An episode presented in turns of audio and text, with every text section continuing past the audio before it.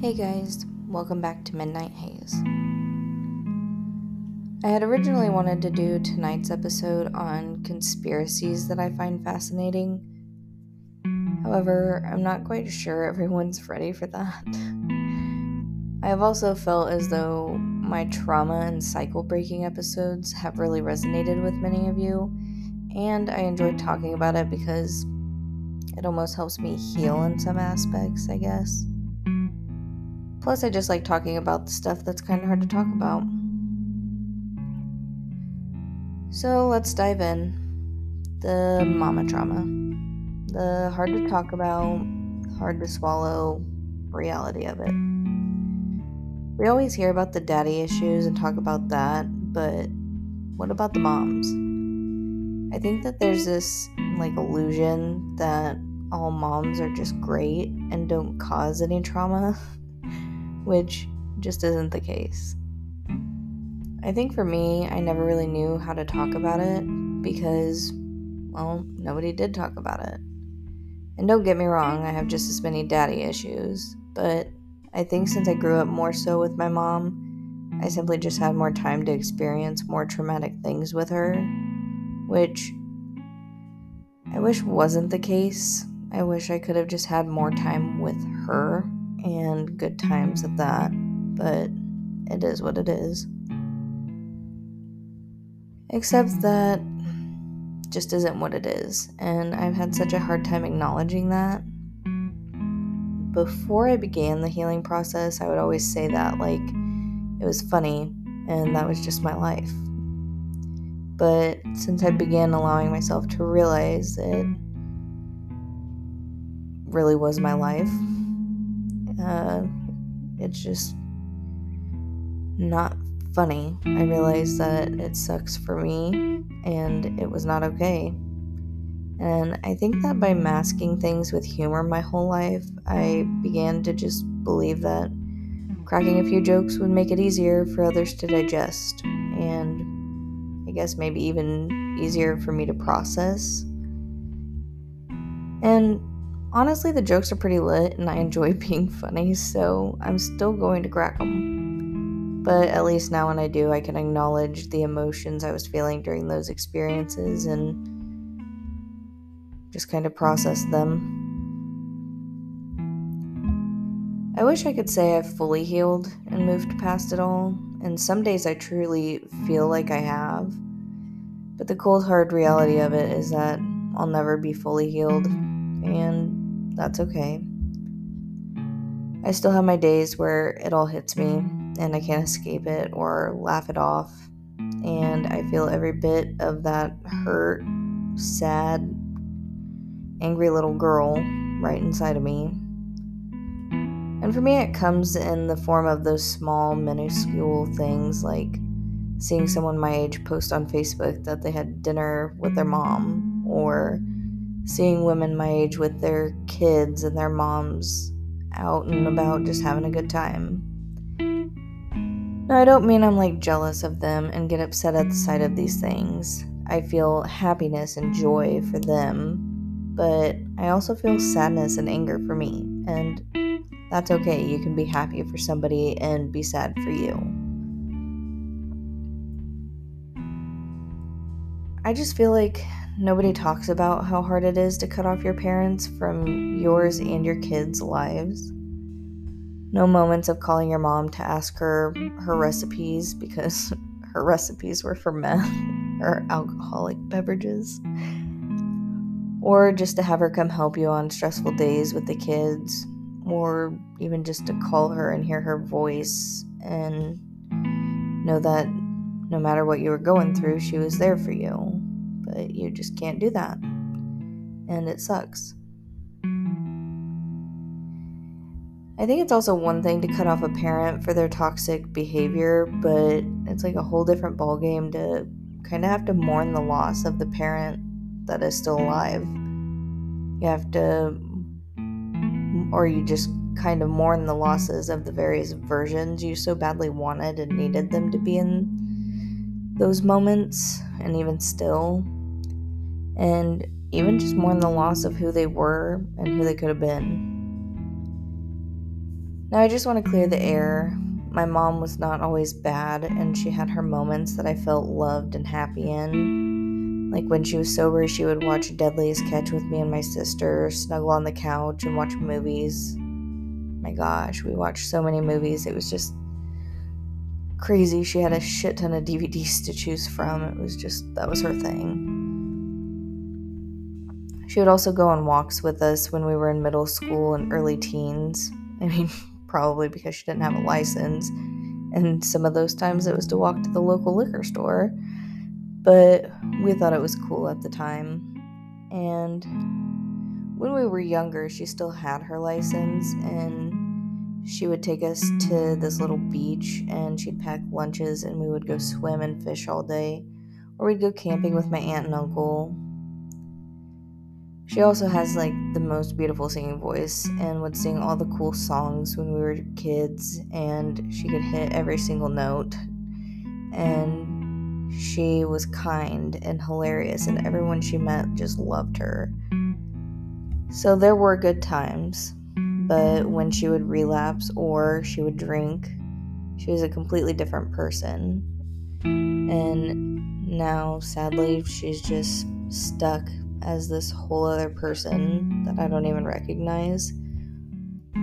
Like, I thought when she was drunk or high, she was mean, and she had her crazy moments, I guess you could call them. But now she's just this version I've never seen, and it's dark, and she is even more unpredictable and potentially dangerous, and that's just not something I am willing to risk nor be associated with. when my sister and I would find meth in her room, we'd always tell my grandma, and she'd say that she'd take care of it. And each time we'd think, surely this would be the time that they were finally going to kick her out. And we'd wish for it because we were exhausted and tired and just tired of the unpredictability and the fights that came with the usage. But each time she'd just flush it, and my mom would use the same excuse of how she was just holding it for a friend. Like, girl, why would any method willingly give up their supply or ask a fellow fiend to hold it? Like, come on. I don't I don't buy it. I never did. But I will give her the fact that she's always been non judgmental, and she would always call me a judgmental bitch as a kid and teen because I didn't like the people she hung out with, and I called them meth heads, which is a little judgy, I'll admit, but they were also, in fact, methods. Anyways, after about the fourth time of holding it for a friend, I would have thought my grandma would have been finished with the bullshit lies and kicked her out but she never did. But honestly, I can't say what I would do. I used to get so mad about it, and now, as an adult and a mother myself, I can't say what I would do in that situation.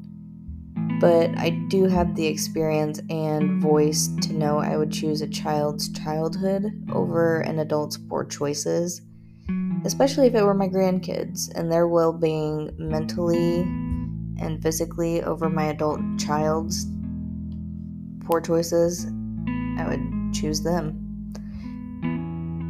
And it would suck and it would be hard, but I think it's just because I lived through it as that kid that I feel that way. I don't know. And I don't say any of that to judge my grandma. I have the utmost love and admiration for her and her kindness and willingness to love you through whatever you're going through. But I think mental health, especially children's mental health, just wasn't talked about enough then. And we all just do our best with the information we have at the time.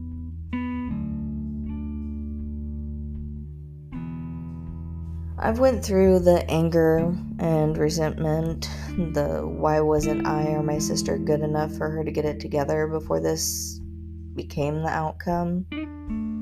The anger of all the shit we had to deal with and put up with all for her not to even try to change when given every opportunity to do so.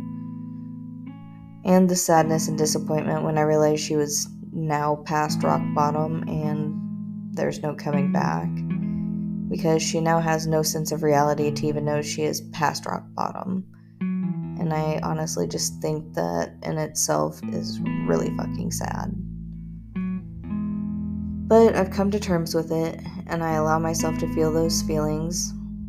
And I want to be over it, but it's hard since I still talk to my grandma mm-hmm. and she likes to vent to me about it all, even though she knows I don't want to be involved with it. And that's okay. Like, she is the one putting up with it and she deserves to vent. And I would be there for her just like she would me. Mm-hmm. But I just wish I could go back to what I consider my childhood home and chat with my grandparents about my day and bring my kids over there without having to worry about my mom being there. And so I do go there alone and I occasionally chat with my grandparents. And my mom usually just stays in her room, but I just don't feel comfortable there like I used to. And I think one day maybe I will be able to feel comfortable there again, but they're starting to set boundaries and they're working on getting her to move out since she is almost 50 after all. Oh, yeah, she moved back in with them um, after some shit transpired, and so she lives with them again. But I think one of the hardest things for me is the fact that it's all in the open. like I said, it's a small Midwest town. And when my mom finally moved out on her own after I moved out, she took my little sister with her and she began using again. Only this time more frequently because my grandparents weren't there to put a brief hold on it, I guess you could say, because they never really stopped it. And eventually my sister ended up getting out too. But when her and my sister had moved out, I already had a child of my own at this point, and my sister eventually got out as well and started her own family too.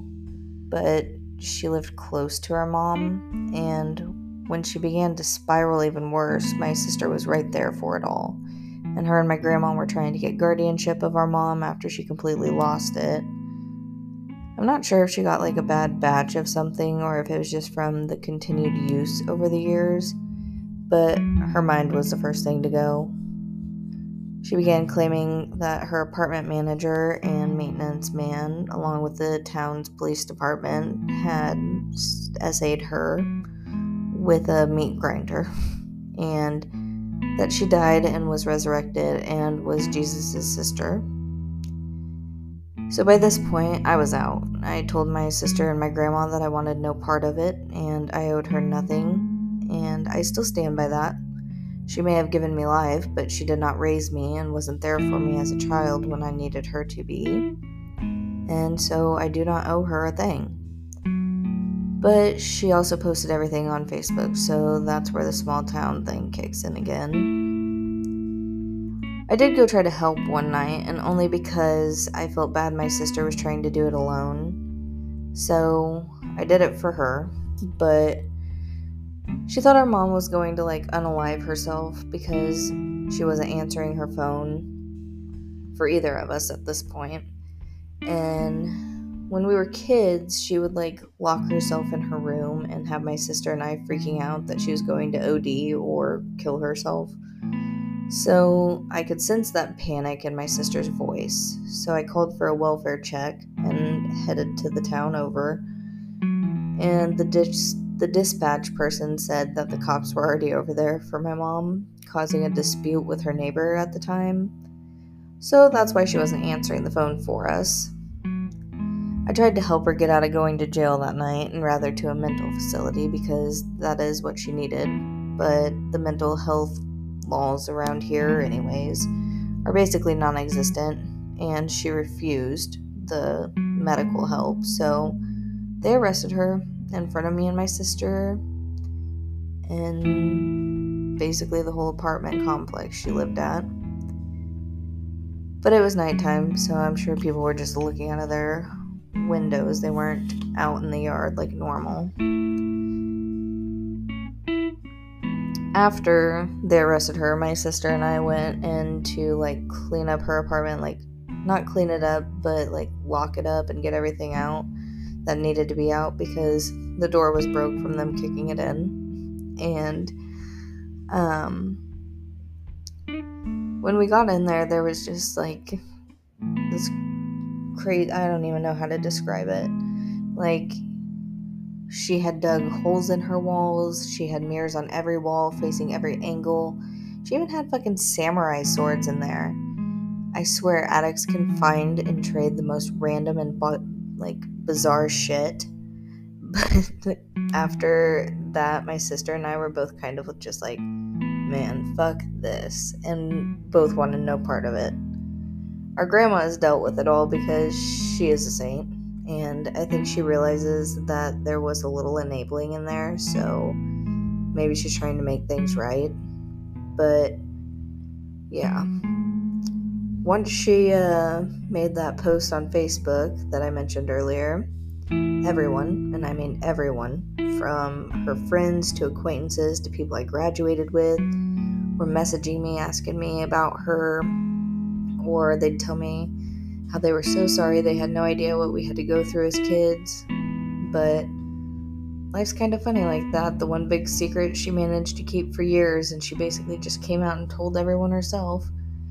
And then we had to deal with the aftermath of it. I still hate going to that town for work, food, anything because I don't want to get that look from all the people who know her and know about the whole situation and know that I'm her kid it just sucks because it's a small area. And like all my friends live in this area too, so if I ever wanted to go out with any of my friends, then I don't want everyone looking at me and judging me like I'm going to end up like her. And I know that's probably not the case, but I have worried about that my entire life. Just not wanting to end up like my parents I don't drink. Heck, I won't even take my ADHD medication or pain meds after my C sections because I'm that scared of addiction. And it's not because I lack the self control. I know when enough is enough. But it's just that genetics. And I'm sure at one point they probably thought that they had it under control too. So I just don't even give it a chance and just would rather not. And I've had some ask me why I don't talk about my sister that much, and that's because I love her. We get along and we do have a relationship, and her stories and her thoughts and opinions on her version of our childhood are not mine to share or to speak on, you know? I mean, two people can be raised in the same home and have very different versions of their own experiences and how they view and feel about those things, which I think we feel very similar, and we're both just trying our best to be our best and move forward with our lives. But again, those are her stories and her versions to tell, especially since she lived with our mom on her own as a teen without our grandparents and I around. So she had some other experiences that I wasn't even around for. But who knows, maybe one day I will get her on here and she can share her views on it all too. And while we grew up in the same house in similar situations, we do have different dads. So our trauma doesn't just stop in the home where we both lived. Um, we also lived in homes separately that we had different experiences in. And yeah, so I will say that she is strong and fierce and she has overcome so much, and I love and respect the hell out of her. I think trauma is just so difficult to talk about because it's so hard to process. Some mask and hide, and some deflect we're all different, and out of all of that stuff that I went through, the hardest part to overcome is the feeling unwanted and unloved and feeling like I wasn't good enough. And I still am struggling with the effects of it now, like not feeling like a good enough mom or feeling like nobody wants to be around me.